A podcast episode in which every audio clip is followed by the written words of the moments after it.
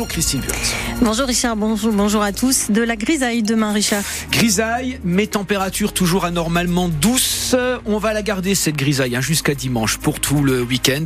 Les maximales demain seront comprises entre 10 et 12 degrés. Et des bouchons sur la 13 Oui, des bouchons sur la 13. Ce sont les vacances hein, chez nos amis euh, parisiens qui rejoignent donc la Normandie sur la 13.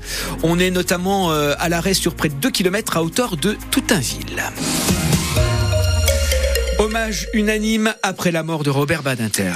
Avocat, pénaliste, ministre, sénateur, Robert Badinter est mort la nuit dernière à l'âge de 95 ans. Il est entré dans l'histoire comme le ministre qui a fait voter l'abolition de la peine de mort en 1981, puis la loi qui a dépénalisé l'homosexualité l'année suivante. On lui doit aussi euh, la suppression des quartiers de haute sécurité, l'accès des justiciables français à la Cour européenne des droits de l'homme ou encore une loi sur l'indemnisation des victimes d'accidents de la route. Mais au-delà, tous les hommages rendus depuis l'annonce de son décès saluent la mémoire d'un homme qui aura consacré sa vie à la défense des droits humains, Valentin Bertrand. Oui, à commencer par Emmanuel Macron. La nation a perdu à coup sûr un grand homme, un très grand garde des Sceaux qui évidemment a conduit à transformer au début des années 80 la justice de notre pays. Référence donc au combat contre la peine de mort de l'avocat devenu ministre de la Justice sous François Mitterrand. Un combat par humanisme, souligne l'ancien président socialiste François Hollande. Il ne voulait plus que l'on envoie à l'échafaud des hommes. Et c'est ce qu'il a voulu faire passer comme message. Non pas d'indulgence, nullement, mais de dignité humaine. À gauche comme à droite, de Jean-Luc Mélenchon à Jordan Bardella, tous s'accordent sur l'aura et l'éloquence de Robert Badinter.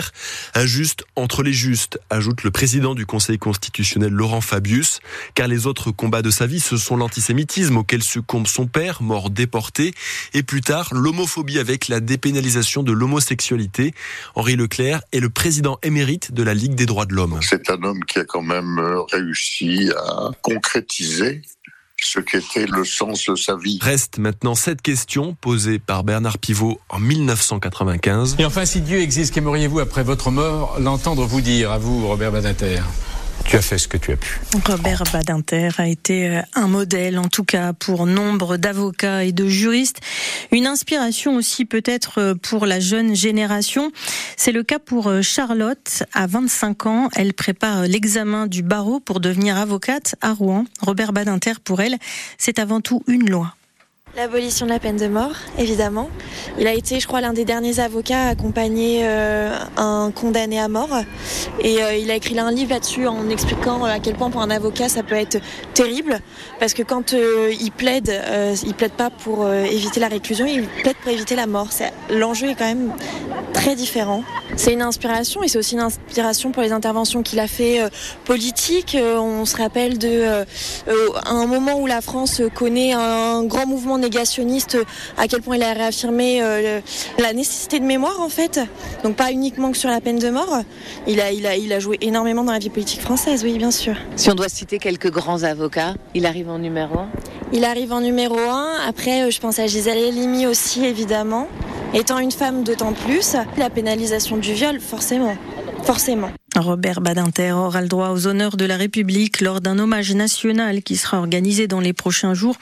Un recueil de condoléances est ouvert au public au ministère de la Justice jusqu'à dimanche. La préfecture de la Seine-Maritime publie les chiffres de la délinquance pour 2023. Les cambriolages, les vols de voitures, les violences sont en hausse et notamment les violences intrafamiliales en augmentation de 20%. Parmi les motifs de satisfaction, la lutte contre les stupéfiants qui a permis d'interpeller 333 trafiquants et de réduire de 9,5% le nombre de points de deal et la lutte contre les rodéos urbains qui ont conduit à la saisie de 63 véhicules en 2023, indique le communiqué de la préfecture.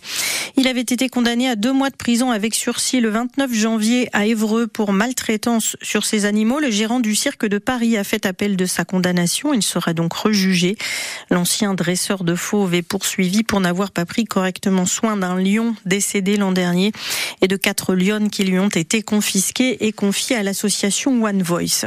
Une opération de déminage a eu lieu au large de Dieppe mercredi et hier le chasseur de mines fait a découvert deux mines historiques allemandes de type LMB datant de la Seconde Guerre mondiale et procédé à leur contreminage en mer. Les deux engins représentaient 1684 kilos d'équivalent TNT. La région veut faire de 2027 l'année de la Normandie en Europe. 2027 euh, célébrera le millénaire de la naissance de Guillaume le Conquérant.